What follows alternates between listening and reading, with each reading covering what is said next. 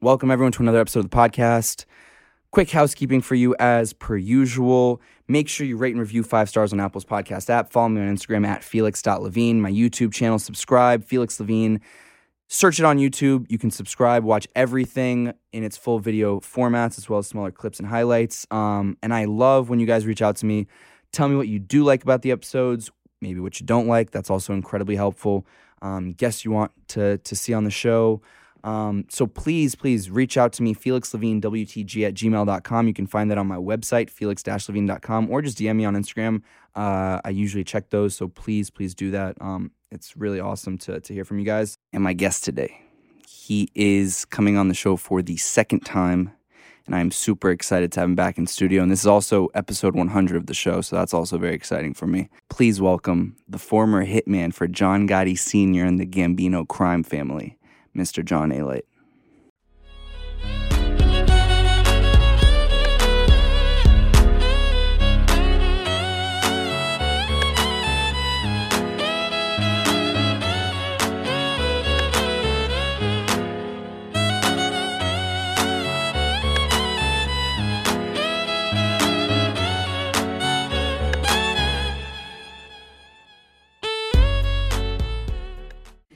And we're live. and we're back. John's back, everybody. No, I'm uh no, I'm happy to see you. I haven't seen you in a minute. I know. Well, you're traveling the world now. they think it's me. It's actually you traveling the world. it's both of us. But but I, no, but I always love uh I always love when you whenever you call me because I know it's good or whatever I call you because I know it's always gonna be entertaining. Um, and then now we're we're back in the studio. It's been a minute. Yeah. I'm happy to I'm happy to see you.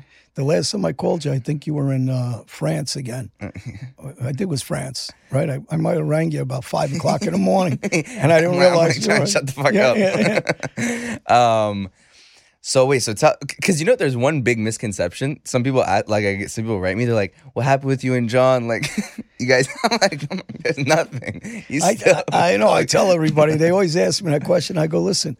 I talk to Felix every week. yeah, that's what I'm saying. Like, we're talk to Josh, and uh, you know, people are funny, man. They like drama. I think. I mean, the the, the bad people, the good people, are always always going to be good, and they're always uh, you know wishing the best for everybody. But the ones that want that drama, they want to hear. We should have just made up a story. That's and- what I'm saying. Like, ah, John tried to whack me. Like, he snuck up on me and tried to kill me when I was outside my house. Like, that's what happened. I told everybody you went to Italy, you were getting straightened out.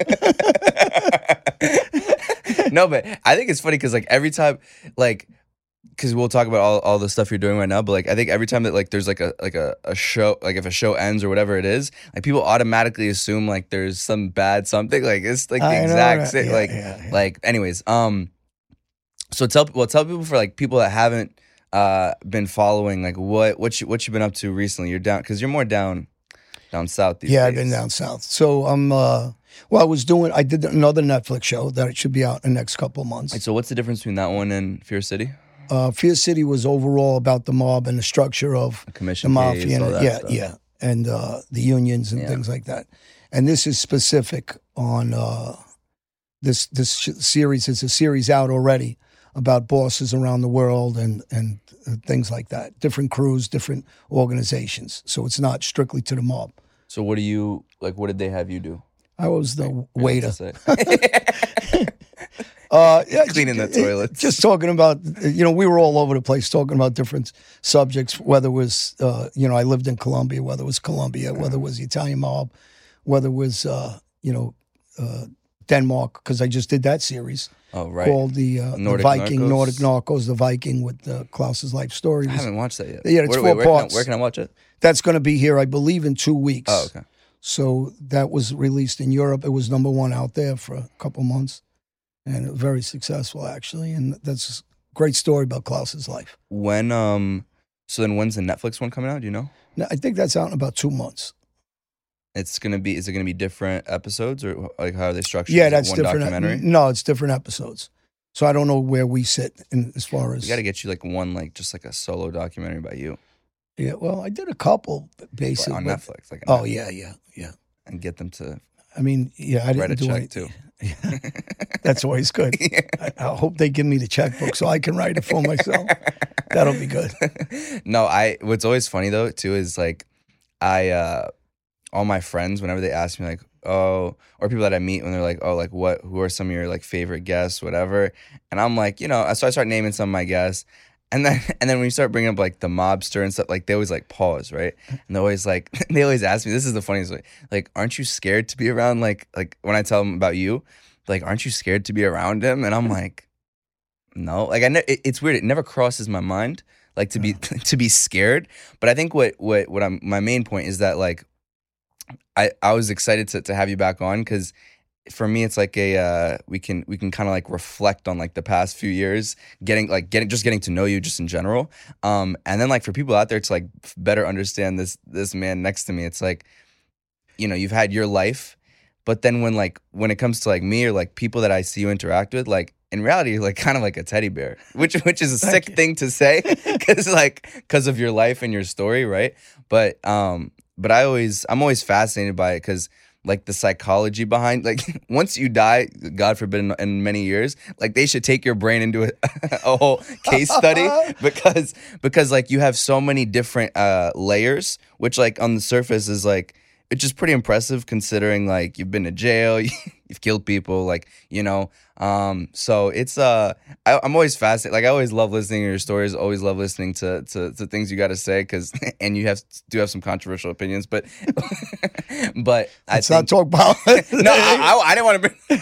I didn't want to. I'm not bringing up the politics to you. Hell no. We can talk about the politics in the I'll car. just say one thing. I can't stand these gas prices, especially yeah. the way I drive. Okay. that I think we can universally agree on. It's not fun. Now we know why Yeah, Sleepy the- Joe's taking the bike around. he fell off the bike the other day. I actually I was the only guy that didn't make fun of him for that because I'm always falling No. off my bike. you know how to bike? yeah, I bike all You the know how to swim? You know some people don't know how to swim? I actually I'm not the greatest swimmer, but there's Really? a video when I was in Europe where I'm swimming. They got me from up on the uh, balcony, uh, not balcony, up on a penthouse, and they're shooting down while I'm swimming. Wait, wait and you And I'm not the the, the, the greatest uh, swimmer around, but Wait, but this swim. this Josh, can you can you bike? You can swim? I can't swim. Really? See, wait. Maybe this that was you in the water. It wasn't me. I'm going to tell everybody that was you. Because it, some people know how to bike. Either a they can't bike or they can't swim or both. But like, but like what? Like, did your parents didn't like put you in the water? Uh, they they did. It just didn't. it just didn't work. Tell them where we lived. We lived out in South Jersey. There's no pools. we went through the fire hydrants. Wait, wow, that's crazy. Wait, but you never tried to learn? Uh, I've been through eight swimming lessons. Oh, so you're, you're just dead. Like, you he just can't kept swim. sinking. You just Get me. wait, no, but I, I don't. Was so we can't go to the beach together. Yeah, we can't. It just You stay in the, you stay in the area we could walk. Stay in the shower. You give me a life jacket. I'm cool. Oh, okay. I'm not afraid of water. Just as long as I. Just sharks. Yeah. Just sharks. Oh yeah. Yeah. Well, you're so. you you seen any sharks down in Florida these days? Wow. It was, yeah, it was a couple actually just recently. While you were in there? Yeah, yeah, yeah. I don't go deep. I, and you know what? He- You know what? That's a misconception, actually. They say most of the shark attacks are when you're knee level because They they're sand that? sharks. They're mostly the sharks that you see really attack. Aren't these great whites and, you know, this stuff that we watch in those Jaws. Florida waters, I don't, I don't fuck with that. No, Florida has a lot of sharks. No, I know. Yeah. I ain't going in the water. So there was a couple people in front when we were down there, and uh, it was the day before I got there. Actually, they spotted some sharks. So when everybody went out Hell there, they no. don't go in the water. We see a lot of alligators actually. so you got to watch, not in the, not in the ocean, but in in the waters. Wait, so you don't miss New York at all? Like when you're when you're down there? Nah, nah. I mean, you miss the crowds and all that, but you know the you know the the hustle and bustle. Like you know, when we were out today. There's people all over the Yeah, place. yeah. I miss that, but you know, Florida living is, a different living. Wait, so what's the day? So what's like the lifestyle look like? So this, uh, like, this is cool because we're like catching up. Like, what, what is, uh, what's like the life- Martinis in the morning martinis in the on the balcony. You record a little something during the day. Like, how's it work? Yeah, yeah. I've been recording down there. Uh, so you know, and I got another studio down there. So Okay. you know, we, Good studio. we start yeah down in uh, Tampa Clearwater Okay. area, and uh, been filming. Thomas came in. You know, Tomas from Italy. Yeah, he came yeah, in. yeah. So we're doing something, and we've been filming. And uh, so I'll meet him this weekend again. So we've been doing uh, something with him, and he's got some projects out. He just had a couple projects that just went on TV too. So What kind of? So when they do these projects, like, what are they mostly asking you about? Is it like mostly like people that you've put a hit on? Is it people that like like drugs? Like, what are the most of the topics? Uh, no, a lot of the topics now recently that I've been doing is uh, how people can reverse their life. Oh, okay. You know, like do all these Yeah. talks. I just did a talk at, at, at college again, and at one of the colleges, and they talk about like it's never too late. Like you know, and I, I spoke to, and I did a little skit on uh, people that had drug and alcohol problems. How you know they're fighting themselves and demons, and they can't get through it. And what's your motivation? I said motivation is very simple, right? I deserve to live. Yeah. I deserve a life. You know, to yourself, to each individual. You know, you should you know I- look at it in a positive way. I remember like one of the one of the favorite. I guess like one. Of, I mean, we've spent so much time together in the past couple of years, but one of our my favorite moments was when you and I we had recorded something. This is cool because nobody like saw this because it was off camera when we were outside. And I remember asking you. I was just like, it was a beautiful day. This might have been like last year or a year and a half ago. It was like a beautiful day, and you said, um, you were just like I think you were kind of like grateful about the fact that you could even be outside during a sunny day. And I think that always resonated with me because like I never thought about life like that, right? Like I've never been in inside in, in a jail, like but for you, like I think there's this um I mean, correct me if I'm wrong, but like whenever you're able to like breathe in fresh air, be outside, like it it makes nothing of what you were doing before worth it. You know what I mean? Like No, just being outside and being able to like live your life now, that's the number one priority. Yeah, I mean, you know, I joke. You know, I like to joke. Every, you know, people don't know that I'm always kidding around, joke. Right, even on the street, I bother everybody, joke around. But by the way, everybody, I'll be back. I'm going to University of Boston next semester. no, we got to keep him away from any. I'm going to do the Lindy. What was that guy's name? Uh, Roger Dan- Dangerfield. Remember Rodney? No. Dan- There's a movie. That's before well, my time. before your time. Ask your parents. You- he goes back to school with his son. That'll be me and you. Take him around. I'm going back and get my degree. So uh, I think it's just, just what I always say. It's about enjoying life. You know, people want to have me go back to the old me. A lot of people, for whatever reason. they want you to come out of retirement. Yeah, they- you know, and, and and I look at it and I'm like, no, retirement's it's there. I'm retired. So, you know, but I look at it different because I, I look at the obligation to try to do the right thing Yeah. for myself and for other people, more so for other people. So when people are talking about, you know, all this violence in the past, it's like, it's almost like I'm talking about somebody else. Yeah. How how often you think about like the specific acts of violence that you did? Last night I didn't sleep actually. I just kept having recurring dreams. Really? Yeah, so About like things that you did? yeah, yeah, What specific? Any specific ones that you were thinking about? yeah. So yeah, yeah. Tell me. Well, you know, I had an incident where you know I, I used a knife on somebody that you know, and, I, and that kept I kept waking up and dreaming about that. So I think that's it's always going to be with you. I mean, it's part of my life, even though I don't want it to be. It's it's there. So like, wait, I'm curious. So you, but what was there something that triggered that specific memory? yeah, yeah.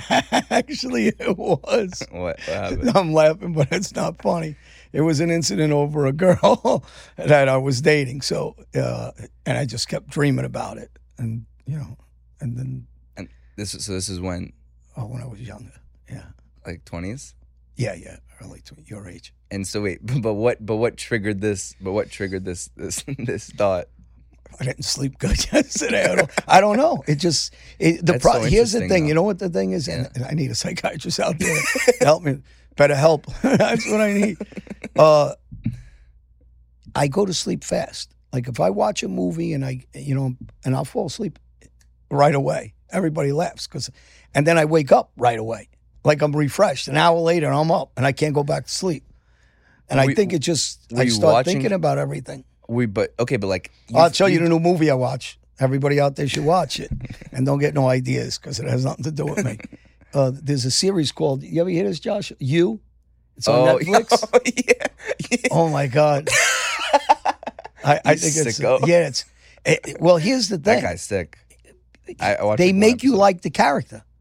You know, it's amazing. Like whoever wrote the story, Yeah. it's like what's the other one, Dexter? People actually go for. Yeah. They're rooting for the serial. Well, it's like the. Ted Bundy type shit. yeah. You well, know, Ted like, Bundy's a little sick. What, what, very well, this sick. guy's uh, not much better, but yeah. Wait, wait, wait. But no, I'm at the part where he's got. Why I won't give up the movie, people. The series, everybody I only watched the first But he's at the part where he's got one of his girlfriends, and I I, I like the character, so I feel bad. Oh, on wait. So then, so you were watching? Do you think it was because you were watching this, and then you started thinking about like, no, you know what it was? I'm going to tell you what it was. Bryan, what's his name? Bryan Cranston oh yeah, he's from great. Breaking Bad. I love. Oh, that. he's the best. Yeah, I love that Oh, character yeah, too. yeah, And now, Oh, now you want to talk about a guy that's a nice guy that turns into a, Yeah, yeah. a maniac, right? He's Yeah. killing, he's Yeah, doing yeah, everything, yeah. but he's a nice guy. But he was on doing an interview about another series he was doing. And I watched that and I put it back on to hear him talk again. And I'm like, wow, this guy's really a cool guy. Yeah. So I'm watching it, and I, I I guess it got in my head. So when I was dreaming, he was in the dream, and we're together going to kill Oh, somebody. this is great. Yeah. this is sick. Yeah, I know. He knew the psychiatrist bad. wait, and then that, and then you woke up because of that. Like, Yeah, but I kept going back to sleep and having more dreams about this and knives and you know. And he's telling me we got to hide it. We're, we got to hide. it, You know. so uh, Bryan Cran- Bryan Cranston. Yeah, we you were driving a, a, a, RV. the one that they have in Breaking Bad. I don't know. Yeah, I forgot they had that in that's so Bad. funny. I'm like, why am I? dri- I like RVs, so I'm like, why I got an RV in this thing? Wow. Well, you know, I like to drive, so you know. Yeah, yeah, yeah. That's crazy. yeah, crazy. I had some crazy dreams last night. But like, does that when you okay when you when you have that a dream like that, right? And you're thinking about like an act of violence you committed, do you feel do you like feel yourself committing it again? You know what's crazy? I, I, I, I felt like I was committed again. And then during the dream, the police are coming to get me. And I'm like, oh my God, you got to be kidding me. I'm done again. Oh, so you're thinking like so you're combining like the past and the, and the present. Yeah. That's so crazy. Yeah. So so you had this feeling of like, oh, I'm done. Like um, That's what people that never been in trouble, yeah, that's got to be the worst feeling in the world when you know you're, you're done. They got you. You ain't getting away. There's or no for the escape. people no, for the people that have been in trouble before. for the people that, yeah, for the people that have. What I'm saying, but people that have it, they don't know what that Right, feeling right, is. right, right. Wait, So stay away from crime. Yeah, yeah, but wait, describe that because I was always curious about this with you is because you've I mean you've gotten arrested a lot of times and you knew like there were how many times did you go back to jail?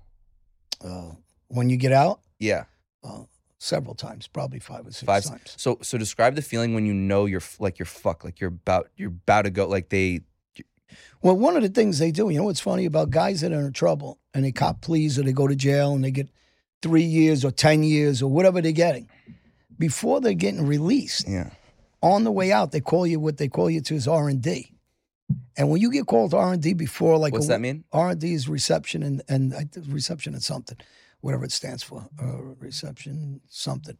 But when they when they call you into that situation, you know they're hitting you with a new case most likely. Oh, So you're ready to, you know. So people before they hit in the door, if they know they have other issues, they're not, they're not, they're not uh, taken care of yet.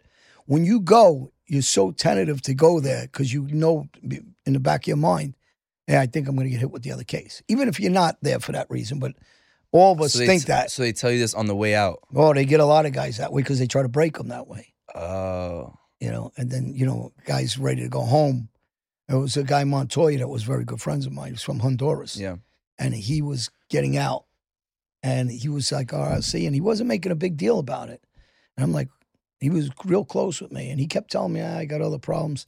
So when he went to leave, he came back. He's all smiling. He came back an hour later.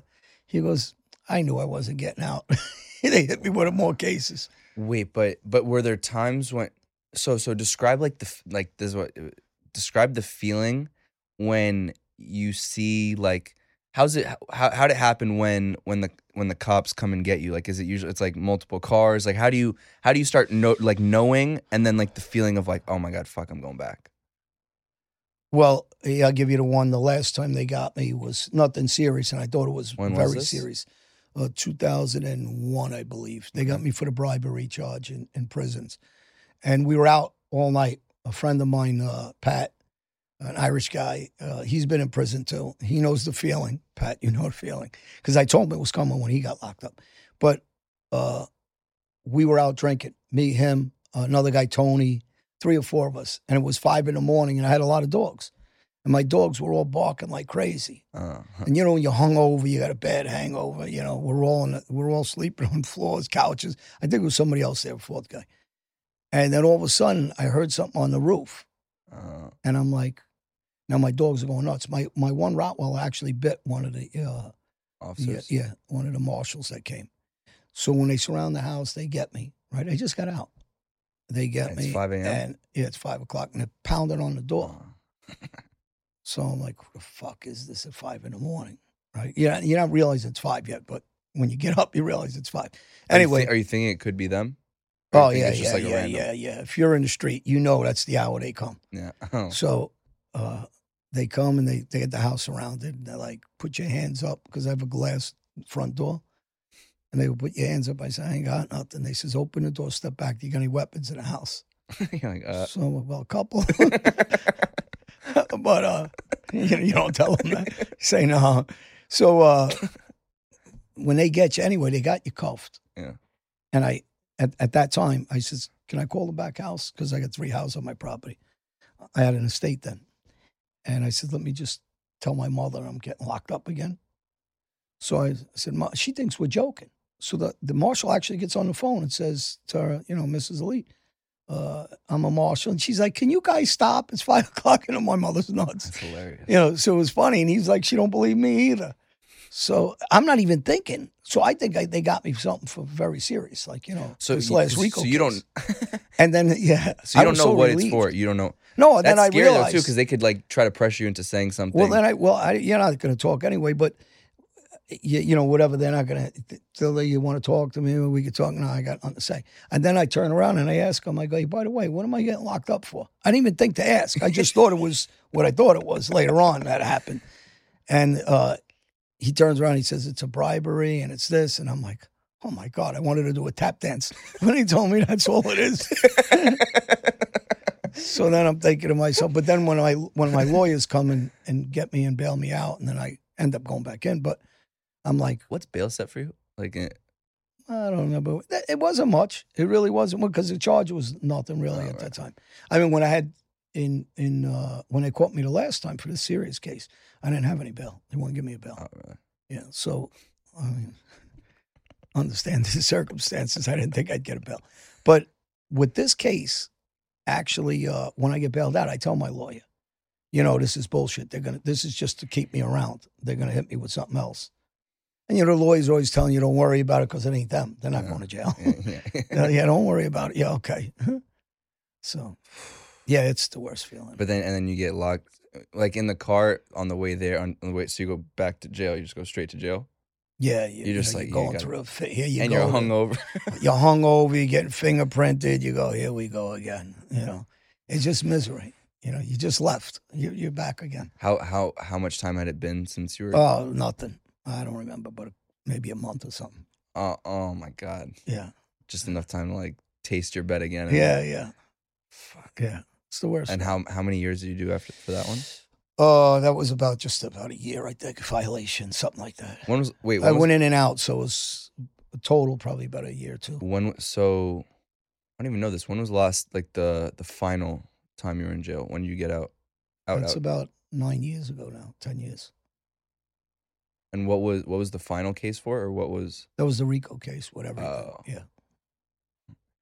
Did you think that you would avoid like when you went back this time, for example? Did you think that you had avoided the RICO, or you knew that was coming later? No, I knew. That's why I took off. Oh, I knew it was coming. There's no way that that wasn't going to come. Right. So wait, because I don't remember this part. When you took off, so you did a year for this, the bribery. Yeah, Then you get out. So that's like 2002, about 2002. Yeah. and then and then you knew the RICO was coming. Yeah. Well, the only good thing about getting back in, if there is any good thing, you knew that I was getting off paper pretty soon. It killed my paper because the law what does keeps that mean? changing. What does that mean? uh, your parole paper, your probation, whatever. So as soon as I got off paper, I left. Okay. Yeah. Yeah. So for people like the new listeners who haven't listened to the first episode that I had with John on, or any of our when we when we had our show, um, you you, you took off. How many how many years total was that? I don't even remember. I took off before they caught me about a year and a half, two years, maybe a year and a half. And then that's when they caught you in Brazil. When they catch you, yeah. So I left in about 2000. Yeah, about a year and a half.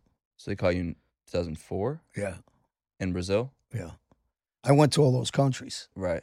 Right. Yeah. For Well, people. we should name them all. yeah. Na- name them for like people who haven't. Who All right, let's see.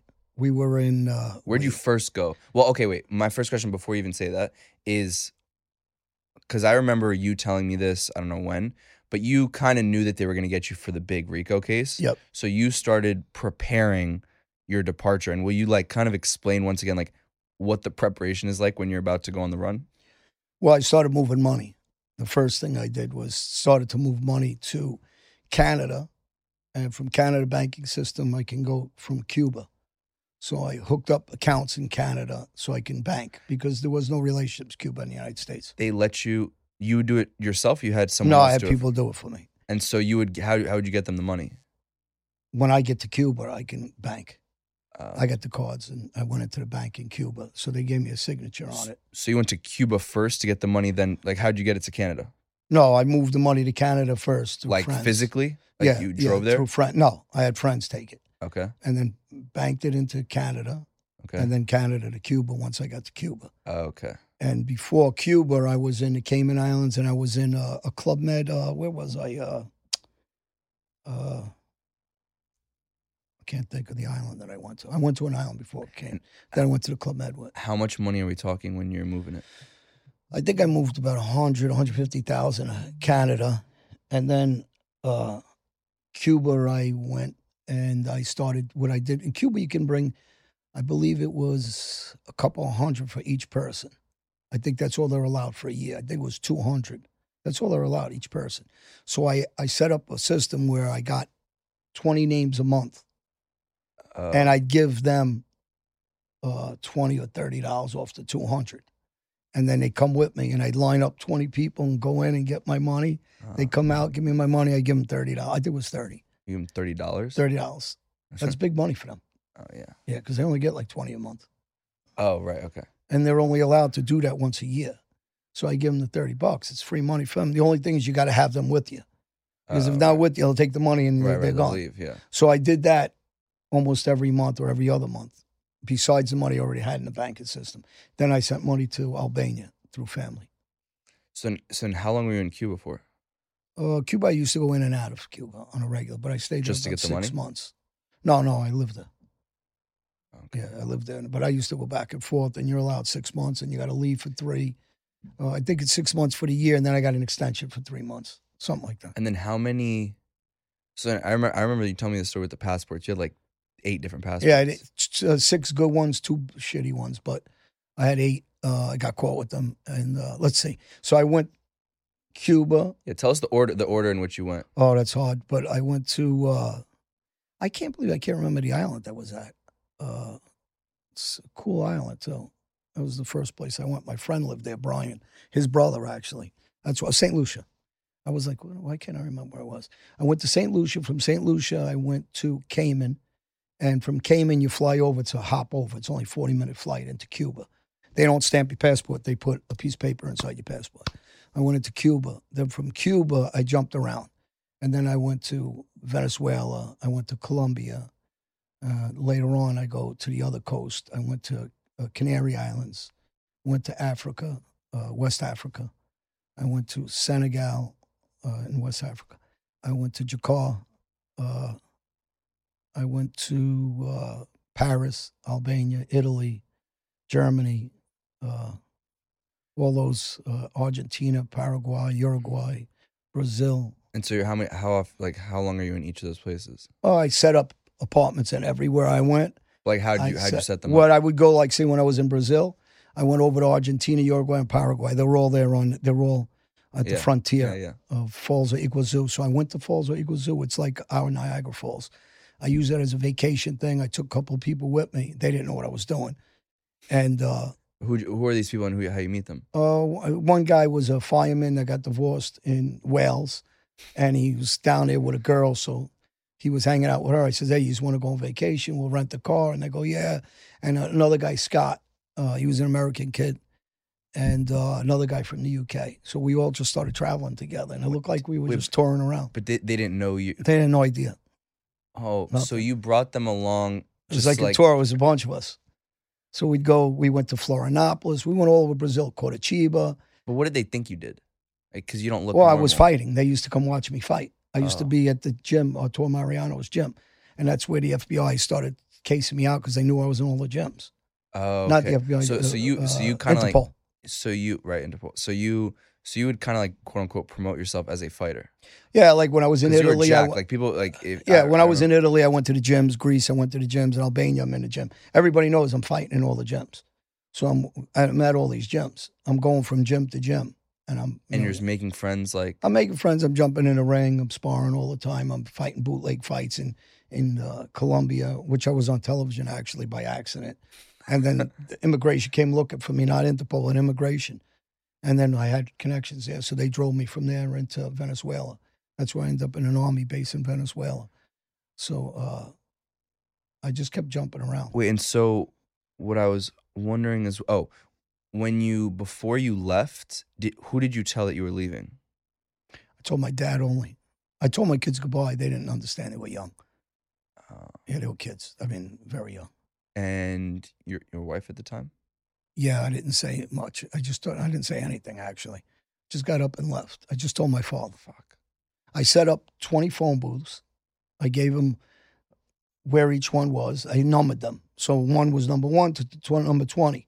I said, Dad, when I call, I'm, doing, I'm never going to use that house phone. I says, I'm going to call these phones, and those are the phones you go to from 1 to 20, and then you call me. We set up times and dates. I go, wherever I say I am, even on those phones, is not where I am. So if I said I'm in Colombia, when he asked, what are you doing? I said, I'm in Colombia. I might be in Cuba. If I said I'm in Cuba, then I also set up my internet with different, a friend of mine, Ryan at, at uh, Cayman Islands that was helping me. Yeah. He had my passwords and he would write my family, hello, I miss you, like he was me. And then I had my cousin do it in Albania. And then I had a friend of mine do it in Brazil. And I did it like that in different countries also. So when people are saying on well, they caught me through the internet, and it's not true. Yeah, I don't know where they're getting that. It's just misinformation from the media. But that's not how they got me. Fuck. So did you have a plan on when you were gonna come back? Did you think you were just gonna never come Yeah, back? Yeah, my plan was to stay away for five years, see who was dead, see how many agents retire, see what the cases are looking like for everybody else. And then I'll make decisions to try to make a deal from Oh. attorneys I'll hire from out of the country if I come back. You're in a stronger position. And I was trying to get permanent residency. I should have never left Venezuela or Cuba because I could have got permanent residency in both. Oh. I made a big mistake in Brazil. I mean, in retrospect. But when you look at it now, it helped me change my life. I advocate for kids, for the people that don't know. I'm out and involved in all these programs and stuff. So So wait, so then you, so you're going to these different places. You're making different friends. They have no, they think you're kind of a fighter because you're jacked, and and you're kind of bringing them along to kind of like integrate into like being normal. yeah, I mean, like we went to we went to Colombia. I What did you tell them your name was? Uh, I use different names on the passport. Sometimes I just use my real name, but I just said that later on when I'm in certain spots, I'll change my name. But with my friends, like in Brazil, they just they knew my name was John. Were there, adv- did you have like quote unquote like people advising you on how to stay low in different places? Yeah, I had a couple of people help me. I had a, a guy in Brazil that was helping me. In Venezuela, I had people in Colombia. Yeah, yeah, yeah. They were helping me. They they got me apartments. They moved me around. They did different. So how much money did you have total? When when I got on a plane to leave, I actually and this is you know after 9-11, and I still got on a plane with sixty thousand taped to me. Oh my god! you know, I had the money belt. I had 60 grand on me. Mhm. So I'm like, Going from where to where? I was going to St. Lucia from the United States. But what I did do was I took a limousine down to Florida. And I didn't leave from New York, Philadelphia, Jersey, Oh, because I was worried about leaving out of one of these ports. And I, I left from Right. Florida, which you would think going through those, you know, if you stack up bills, so I shouldn't be teaching grand is a- everybody that, Yeah. but the bars actually are some sort of magnetic, should uh, make the system beep, but it didn't. I don't know why, but I had 60 grand and you just had six. because you're going through the, you don't go No, through no. those metal techs. They could, no. I think they're a little better now than Oh, they used to be. of course they're better. No, Well, back then it was taped on you, I feel like 2000. yeah, but it. you put your hands up and they could see that you were wearing a belt. Now, back then they didn't have that. I don't know Oh. why, what they had then. So you're talking about 2003. you must have been nervous to walk in, like. I thought because they were looking at me. Actually, I thought I was, but I, I really wasn't worried about that. I wasn't sure if there was a warrant on me yet. So I was like, ah, they're going to confiscate the money. They're going to say, where you going? I'm saying, I'm on vacation. I'm in three bags. That's why I did the St. Lucia thing. You know, I made the Club Med thing. Uh, So I say, yeah, I went there with, the, you know, where am I going to put 6000 in my pocket? And now we're just going to take a quick break to talk to you about my longtime sponsor in US Wellness Meats. At uswellnessmeats.com, you can choose from over 350 foods raised the way nature intended. That includes 100% grass fed and grass finished beef, lamb, bison, elk, and dairy. They also have pasture raised heritage pork, wild caught seafood, and pasture raised poultry. These are some of the host of foods that you can find at uswellnessmeats.com, where the owners are the actual farmers themselves. And now they've introduced a subscription food delivery service and curated sample farm bundles. Choose the bundle of food you want to receive every month, and they'll deliver it right to your door automatically. It's never been easier to serve your family real, honest to goodness food without the junk. US Wellness Meats is the choice of championship sports teams, professional athletes, chefs, world class trainers, and families just like yours all over America. Use promo code PODCAST, that's P O D C A S T, to save 15% off of every order at uswellnessmeats.com. Now let's get back into it. Did you feel any guilt when you were leaving and you didn't and you hadn't really told your kids or you hadn't really told your wife? Nah, I thought I was, because in my mind I was coming back or I was going to make a deal to come back or bring them to me. I really was thinking Cuba in those days, to live in Cuba, because I knew there was other people that had done it and got residency, and I knew there was no relationship. Interesting. So then so what was the I don't even remember what was the fatal mistake that you made in Brazil? Like how did they I stayed the extra couple days. I already booked to go to Argentina. I already went to Argentina. So what I was saying is, when I go to these places, I have connections there or friends there before I go through different people, and I set up apartments.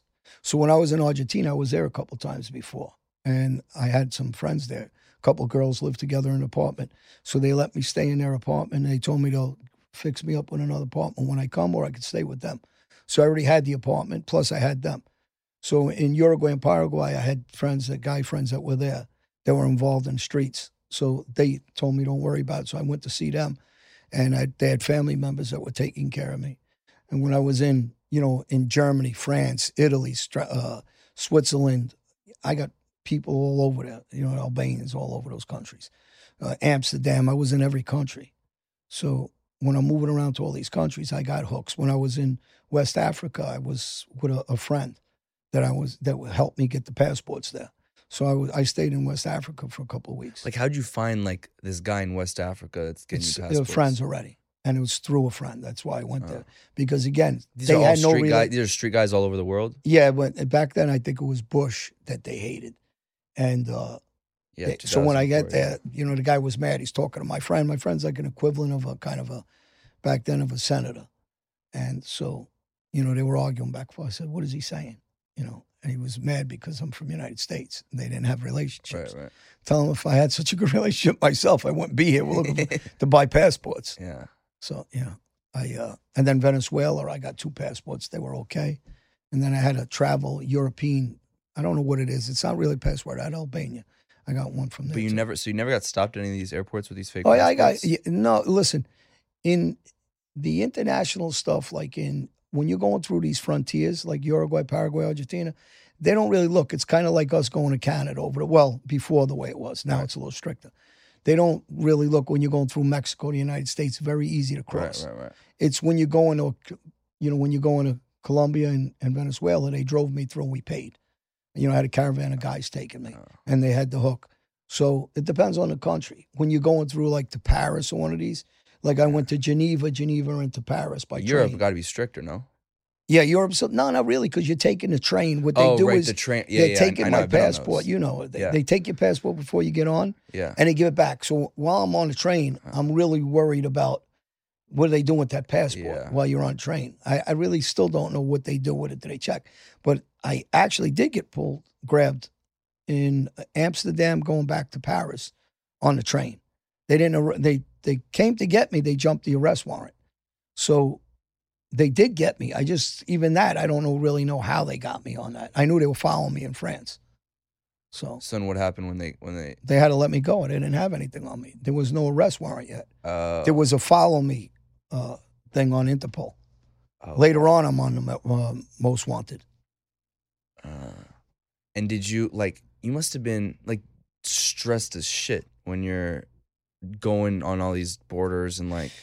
Yeah, I mean, it depends on where you're going. And when you're flying, I try not to fly that often because Oh, it's a little strict. When you're on these trains, you know what they do. Yeah, yeah, yeah. And when you go into these uh, Central America countries, South America countries, they're a little easier to move around in.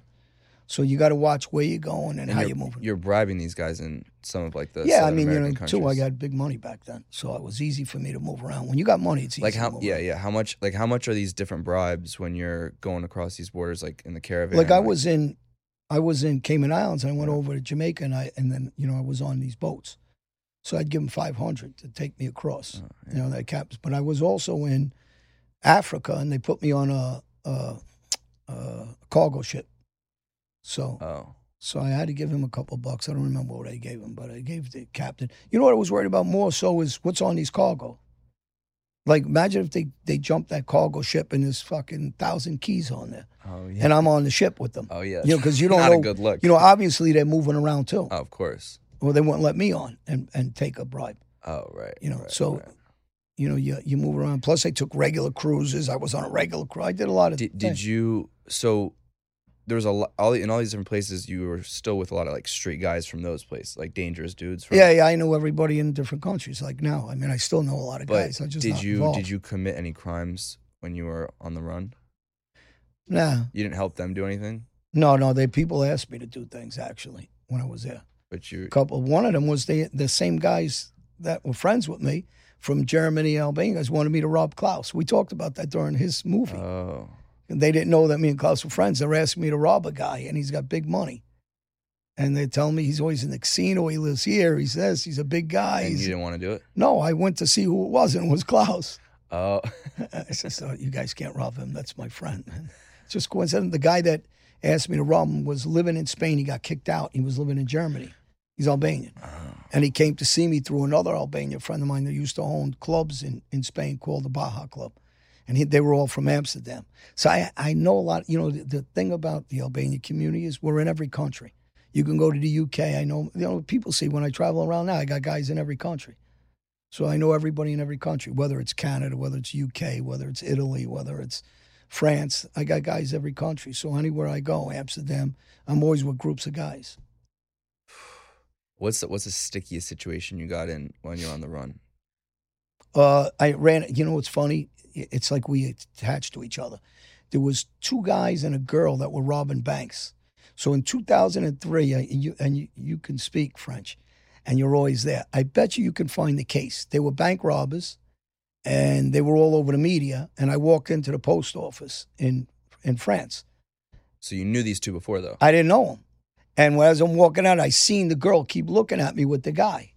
So at first I'm saying, ah, they don't look like Interpol. I don't know what that. They keep looking, they're looking, and I'm trying to get my money. I forget who was with me helping me to get money because we were getting money in in the post office then.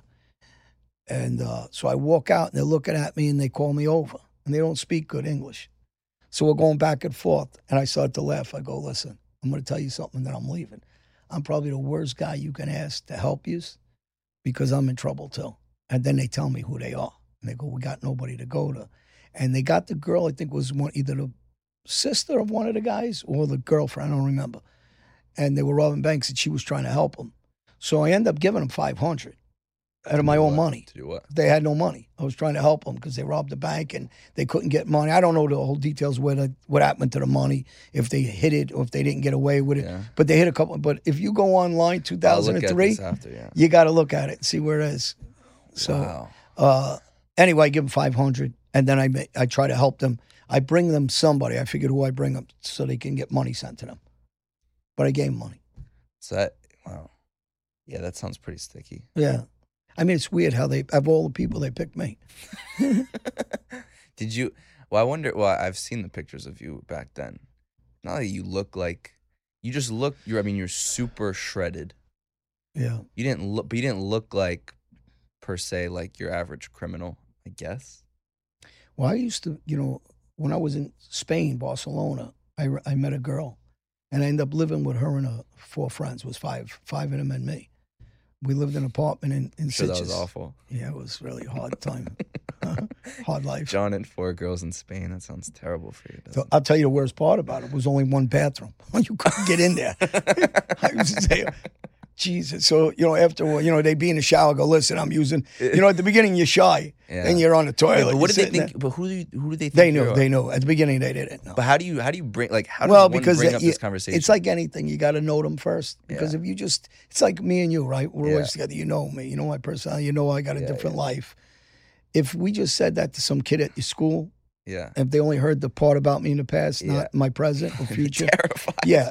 So it's the same with them. They have to know you first, yeah. and then they're comfortable with you. Then you can But spoon initially, feed them a little. right? But a time. initially, how do you even bring up a like? Initially, they're just kind of like, hey, like, what's your story? Like, what do you say? oh, I just told them I was going through a bad divorce. I don't say. I don't think I said divorce. I said relationship. So I said, you know, I have a couple of bucks, and I just wanted to come abroad for a year. That was my. and I travel. You know, I met so many people because you Yeah, travel yeah, on trains. yeah. You travel all over the place. And but there's no, there's not really. There's like, what kind of communication devices are there at the time? Like phone, early phones. No, you, like everybody speaks enough, and and uh, you can get you can get by. I mean, listen, I speak Spanish, so when I was in Italy, I ran into a couple guys that hung out with me, and then I ran into two Australian girls in Greece. They stayed with me for a month. We rented a house together in Greece, and uh, they met me uh, before we got on. I think we got on a on a, one of those uh, ferries, fast ferries. But anyway, we met, and then they end up saying, "All right," I says, "I'll pay for the house. You just want to get a house with me?" And I Oh, said, "I'll yeah. pay." You So know. they're probably like sussed out though. They're probably like, like what's? They're they were like, cool with me. They wanted me to go with them and keep traveling with them. Yeah, well, and also I- paying for all their shit, of course. Well, no, the, the Greece was cheap, Oh, yeah. especially Oh, back right, then. that's For true, a month, that's it was true. nothing. I mean, I was shocked. I forget what it was, but it was like four hundred. Say, it was nothing. It was like paying a month's rent. He says, you know, because they, at the time they're having trouble with the currency. man. But uh, But you you knew you knew you were gonna get locked up the second you came back here, right? yeah, everybody was giving me up. There was too many people talking. How mu- They how were all meeting government. Everybody was sneaking wait? But around. how long did you think you could maybe? You thought you were gonna come back and rest your life? Yeah, I mean, there, there was a serious cases, so I figured I was finished. Uh, How old were you when you were on the run? Uh, when 40? I left, about forty. Yeah. So you knew like everyone's giving you up. You're like, when I come back, I'm. Oh, they were all, it was all over the media. Everybody's talking. So, but there was All there the had, bosses there had to be a point They're where you were wearing like, wires, they're doing everything, No, meeting the government. Everybody's got excuses, but everybody knows what they're doing. You know. but there had to be a point where you were like, okay, I'm done. I'm gonna kind of give up on this going back to the U.S. and making a deal because I'm probably fucked. Like, did you ever think you were gonna like just be in Europe or wherever? Nah, because you know it's not what people think. Like you know, a lot of these cases, serious cases, violent cases, murder cases, if they don't catch you with gun in hand and on tape, Yeah. you get deals. Guys get five year deals, seven years deals, ten year deals. It's not what everybody thinks life, unless you get caught completely with you know DNA against you and some other guys. You know, if just guys talking against you, you could still get a deal because the their testimonies are always tainted and you know their lifestyles are bad and you know so you have different things and options. Was jail so then you did so the la- that was your la- after you came back you got hit with the rico? And then how many total well i didn't come back. They brought me back. Right. It sounded it's not like you i was holding on to people's legs don't pull um but when they got you in uh so then they get you in brazil. Wait and i forget this story but it was like they they like there's a lot of people that oh yeah yeah. When they get was- me what time what time of night was that? There's a video out that it was no it was in the daytime and my friend was a regular guy he never knew about me. He panicked he was screaming and yelling this guy leo because they had guns on us from everywhere from the rooftops from the where were you again? I was in Copacabana on Avenue, Avenue Senora. It's packed. It's a, a four lane uh, main thoroughbare. so you're on a street Thoroughfare. and you see do you see one person first one officer first No, it was just quiet. It But was there's, no a lot of, noise. there's a lot of people You- there's no exhaust systems on their cars and on their buses. It's loud as oh shit. so it's loud as fuck so and he's on the telephone trying to call a girl that I know that he likes. So I'm trying to fix him up with her. We just left her apartment, but some guy she was dating was there. So he gets on the phone, and I, at first I get on the phone. I hand him the phone. And while he's talking, I'm just standing there. I'm like moving around my shoulder and whatever I'm doing. And all of a sudden, I'm like, wow, it's quiet. And I look up and I see everybody looking down at me from the apartments. and the hotels are all but the heads out the window, and I'm looking up, and then I see a helicopter, and then I see guns, and then I look down and I see military police, Oh, and then I see Interpol and everybody screaming at me. oh that's got to be like way worse than being arrested at your house. Oh, yeah, no. Well, the thing is, they, they, you know, really, they were pretty under control, and they didn't kill me. They should have shot me. Oh, really? Why? Yeah, because I didn't put my hands up. They asked me to put my hands up, put my get on the ground. Did you want to die at that point? I didn't think about it. It wasn't like I was trying to be a tough guy. I just was why didn't you put your hands? up? because I guess subconsciously I I figured let them kill me. I'm done. Oh, really? I just didn't respond, and they kept screaming at me, and I was like, Wait, that's so interesting. So you, you at that point, you're just like, you're probably, oh my god, you're probably in some state. Well, it happened to me in, in on a train in Amsterdam with the Gestapo when I was in France. I did the same thing and I put my hands up. And this isn't the same thing. I wasn't trying to be a tough guy. I just I ain't doing it. Because it's kind of like But you're saying, all right, just kill me. subconsciously, you're just like, just kill me. Yeah, yeah, yeah. Point, I'm done. Yeah, without a doubt. I mean, I talked to therapist about that. And, really? and they said that's what I was, Yeah, you know, I feel like in my mind, I was thinking, all right, fuck it. It's And- over. And so then, when you wouldn't put your hands up here in Brazil, then they just tackled you, or what they do? Yeah, they just tackled me, all of them. They And just kept slowly coming on me. And, and you know, they were, what are the people around you saying? Like eh, everybody at that time screaming. Yeah. screaming. Yeah. You know, at first it's complete quiet, then it's chaos. And eh, I got to tell you, they were pretty good, the, the, the Brazilian forces, because they they did it quick and they swooped me up and all carried me into a car. Well, I think initially they carried me and then they put me down and they walked me into a truck. And they, they got me out of there just as quick as it happened. They just swooped me up the street. And then they bring you where? They brought me to an area that was completely deserted. And if you didn't know anybody, you'd think they were going to clip me. In Oh, there. yeah. yeah, uh, 100%. like ISIS style. It was co- it was complete. I go, this is no way. This is a, a prison. I don't know what this is. It looked like an abandoned factory. So at that point, you just you just think you're dead. You just, I think I'm dead. I'm looking at him like, and and I did say to him, I go, well, you might as well just do it then. And he was like, what? And I go, I know what you're doing. He looked at me like I was nuts. But there was no lights on. They didn't even know what a light. There was nobody in the building. Nobody. And they got me all shackled up, my hands, my waist, my feet. You know, so And then what happens? they're bringing me up the stairs and they're acting crazy with me. And I'm like, and they go, we know you're good with your hands. And I'm like, they thought I was really, you know, they exaggerate the media, you know, because I fought a little bit jujitsu. I stink. I mean, just a, you know, like an average fighter for a year, you know, just trying to learn some defensive moves in jujitsu. So whatever they got on their information, you know, they were they were worried about me. And I was, I, okay, I was in great shape then. I was running Yeah, 15 yeah, miles yeah. a day. I was No, nuts. I I, remember- worked out I- day and night. The pictures are insane. Yeah, I was a five hour workout guy every day. So, you know, I was in shape. And do they do you get a lawyer? Yeah, yeah. I got Otavio Neves was my attorney. I paid about a quarter of a million from. And then I hired investigators there, and then I hired investigators and lawyers in New York. And so they made deals with the government Florida. here. Like, how's that work when they? No, I fought the extradition. I, I actually won the first superseding, uh, the first indictment. They sent the second, which was a superseding indictment. Never did they ever accept the second indictment. They accepted it. Not ever. It's Mm. not legal. And they accepted it and convicted me on the second indictment. And so then you get back and you do how many years total for that? 10 years. How I think the papers say six all the time. I don't know How six, many in- they should come in with me, it was 10. how many in solitary? Oh, I did it the whole thing. I never seen a yard. That's completely solitary, but lockdown in uh, lockdown cells, lockdown units. Uh, I fought them when I was in uh, in uh, Pinellas and Hillsborough. I was in about seven or eight different jails in Florida, and I refused to get locked down into any protective custody. And I'm like, I'm not going to protect because these guys were ratting on me. I says, I'm not. That ain't switching the story. And the guys in the prison, within the prison, says, all knew they were giving me up. They were the ones telling me everybody's been through these prisons. They're all talking against you. So I said, I'm not getting. You know, they tried to lock me in, and I fought it. And then someone dropped the note that my life was in danger, and that's bullshit. That was just an excuse to get me locked down. And then they locked me down into solitary. Wow. So for ten years you were in like basically like high intensive like solitary or lockdown kind of. Yeah, I was in. Actually, I was on a on a floor in MCC Miami with Noriega.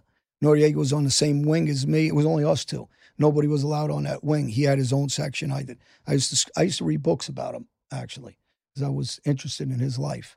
So there was three books, I believe. It was definitely two I read, but it might have been three. in his life, and I used to read them. I used to yell out and ask him, Oh. you know, is this true? Is true? But so he was in MCC Miami. I was in lockdown in Falkenburg, uh, Pinellas, Hillsborough, uh, Lake County, um, uh, Hernando, Hernando County. I was in a lot of them. Did you get to see your kids or your family in between when you came Just back? once. Yeah, one time. That was it. What, I didn't see my kids what- for what was that? basically uh, before that about 10 close to 10 between the time on the run and then in jail and then i didn't see him again until later on when i came back into new york What was your i just did that series locked up abroad that was out i think that Okay. was out what about a year ago okay? Yeah. Um, did you? What was your kind of biggest takeaway? Like when you're in jail, at that point, what was your biggest like reflection? robert blake don't do the time don't do the crime if you can't do the time Uh, Yeah, you know what? Listen, the nonsense people believe in, I say it all the time. These guys are all full of shit in the street. They all ratting on you. The whole facilities, every jail was telling me, John, everybody's came through. They're giving testimony against you. So everybody knew this. This wasn't a secret that everybody was talking. Yeah. All the bosses were talking in several families, all their underbosses, all their captains. I mean, ton of them were all giving, giving up info. So, and then you got the regular guys also giving you up. So, you know, it's not what people think with this honor crap that everybody buys into. That's why I'm so aggressively advocating for kids not to get involved in the street. what's something? Because like I could, I if somebody asked me this question, I'd probably have my own answer. But what's something that you wish that more people out there knew about you now as a as a person? Now, Yeah. uh, that I dedicate myself now to, to tell people enjoy their life because that's what I'm doing now. Like, what do you think is the mis- the biggest kind of like misconception about like who you are as a person now? uh, that I really care about the mob stuff at all because I really don't care about it. Yeah. one way or another. It's it's a past, and it's not what people believe in or buy into. And I think that the misconception of that is that uh, I care about that life. It's just something that I was involved in, like any other job, and I moved on. What was the maybe the biggest misconception? I'm curious too, like of who you were back in those days. Uh, listen, I was you you know you can't hide the fact that I was very violent. Anybody that really knows the story knows. There's Yeah. probably nobody on the streets as violent as me back in those days, and mm, there's a handful of guys that were violent, and uh, most of the guys weren't. You know, the difference is I'm not trying to live that life anymore, Yeah. and I say the same thing all the time. If you know a person is who he is, but I, I just don't want no part of that anymore. But how do you think, like in in reflecting on it now, like how do you think that you were able to be so violent at that time? because I wasn't faking it. A lot of guys are faking it because they're afraid of what's going to happen to them. You know, I've been stabbed up. I've been ba- baseball batted several times. I've been shot. And I didn't give a shit about my own life. So I didn't fake it. It's like a guy that uh, commits suicide, right? He goes out and he does things and he's not afraid. He's shooting it out and then he shoots himself Yeah. because he doesn't have no fear of dying. He knows he's gonna he's gonna go out dying. He's gonna kill him for whatever crazy reason in my head. I didn't care what happened to me. That's not me today, But but, that was me back then. Did you because did you not like yourself? I guess not. I mean, I've been to therapy a lot. I had no regard for my own life, so I would take it when guys would talk. You know, I'd be with say ten guys. They talk crap. I knew they were talking crap because I can feel it inside that they're not going to do what I do. Right. So if you told me five guys went outside the door and they had a half a million, I'm going through the door. I know they're not really going through the door unless I go first. But did you want to do these things to be more like liked in a sense, No. or to be more respected? Uh, well, in that life, you're doing things to, for money, power, and you the had money. respect comes with you it. You had money and you. well, I grew up with no money. Right. I, I, Right. I developed myself into a, a, a, you know, when people, you know, you get nonsense people that don't know. I mean, when you're living in a, in a state that I had, that's ten million dollar state, seven block driveway, three homes, lakes, Yeah. outdoor boxing know. rings. You're living uh, outside the norm of any normal person. When you're, you this know, is stuff that he's showing me pictures of. yeah, yeah. Well, know, people, like, you know, yeah. that you know, there's a million people that are friends with us that, Yeah. you know, they well testified against me or for me, saying that I was a spending machine. I was crazy with money. Yeah. Uh, but you know, y the idea is money or life. I'll choose life now over money. Yeah. And the, the people that think they're going to take the shortcut to the money, uh, they're going to find life in jail or they're going to lose their life or they're going to get hurt real bad like I did. It, there is no free ride. You know, you're, you're going to pay for it with your life. It's just not worth it. So ra- wrapping things up, like describe for non criminals out there what it's like to be a former criminal that now gets to walk on the streets with no, you can talk about everything. You can go into restaurants, you can travel, you can, like, what, describe that, that feeling of freedom now that, like, like I've never thought about me being able to walk anywhere or me being able to do anything. But you, like, you have the two perspectives of, you know, spending 20 years in jail and now the rest of your life free. Like, describe what, the, how, how much of a privilege that is, you know, just so that people listening who might be, um, on that border of like living life of crime, like to know, to hear it from you about what it's like to live. I tell everybody it's tempted by the bunny.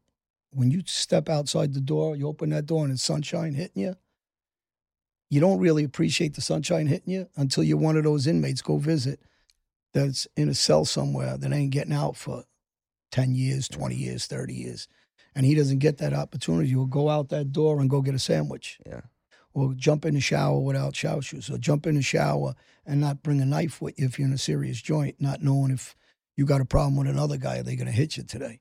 To live with every step almost on a, as a line, uh, um, uh, a mine and you're going to step on it and die is that street life. Because every time you get up in the morning, you don't know if you're getting a life sentence. You don't know if one of your enemies are coming to kill you.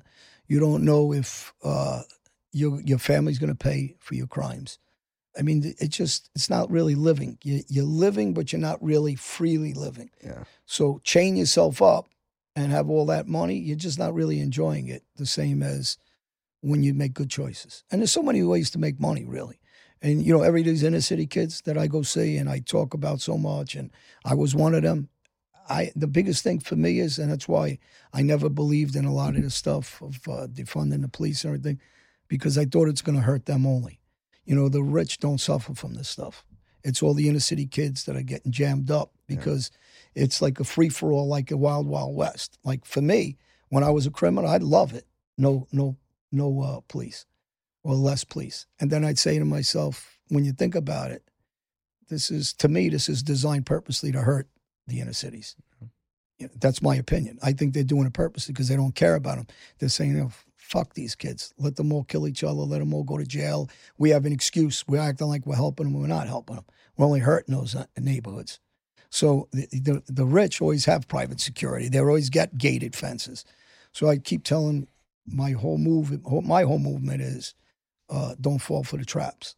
You know, yeah. you're worth your life is worth more than everybody else's. Don't believe that you're not worth anything, or you end up like me. Right. You know, you got to believe in yourself. I guess my last question in that is like, do, are you?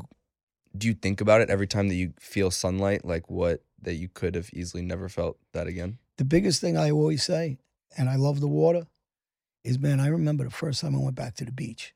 It was just different. The the wind blowing in your face, and you think about those days you're sitting in a solitary cell and the guards are coming down to give me a beating and everybody's screaming. They know they're coming for me, right? And you're waiting, and I'm talking about in the foreign jails. In the United States, it's the same thing. Think about them dragging you and they're going to hit you with another case. Think about the misery every time you go into court and your life's over and you're saying, What happened to my life? What happened to all that money that I thought I had? It's gone now. Everything's gone. So why did I sacrifice? Why did I get stabbed up for? When I could have just went into a, a, legit job or a business, smart enough to hustle. If you're smart enough to hustle on the street, every every junk dealer on the street, every kid that puts a pistol in his hand, that means he has the balls to go out and make money. You can have the balls to do it the right way. Mm-hmm.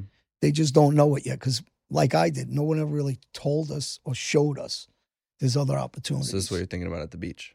Yeah, every time you go to, you want to take the kids from our neighbor and go come down here and see what we're missing. We didn't see this. Yeah, you know, I I, I didn't see it really. I went to Rockaway yeah. Beach, big deal. I didn't know what North uh, New, uh, Newport is in in Cali, or I didn't know what Colombia is on those beaches, or France. I didn't know mm-hmm. that, and I know those kids in the neighborhood don't know that. Yeah, no one showed us this. Yeah, yeah. Well, always appreciate you. Yeah. Um, oh, it's always good to. I mean, you know, I think, um I love hearing these stories too. And and you know, I think people who are more interested in in more of this. Um, there's all the stuff that you're doing now. There's all of our stuff that's still out there. Um, our first episode. So um, Oh, I'm- we got to get one thing. Me and you got to get even. We're not finished with the old life. Yeah. We got revenge on Chris oh, oh yeah, we and practical jokers, Sal. We gotta- are coming for you guys. What's- Expect wait, it. what's the what's the saying? I'm gonna what's what's the thing that you said? Oh, yeah, I'm gonna yeah. come at you different. Yeah, I'm gonna come at Yeah, you in a Chris, you different way. Chris better be here. We're Yeah, you better have TT with you, Chris. I know. um, no, I appreciate you. Thank yeah, you so much. Thanks, man. Sweet. See you.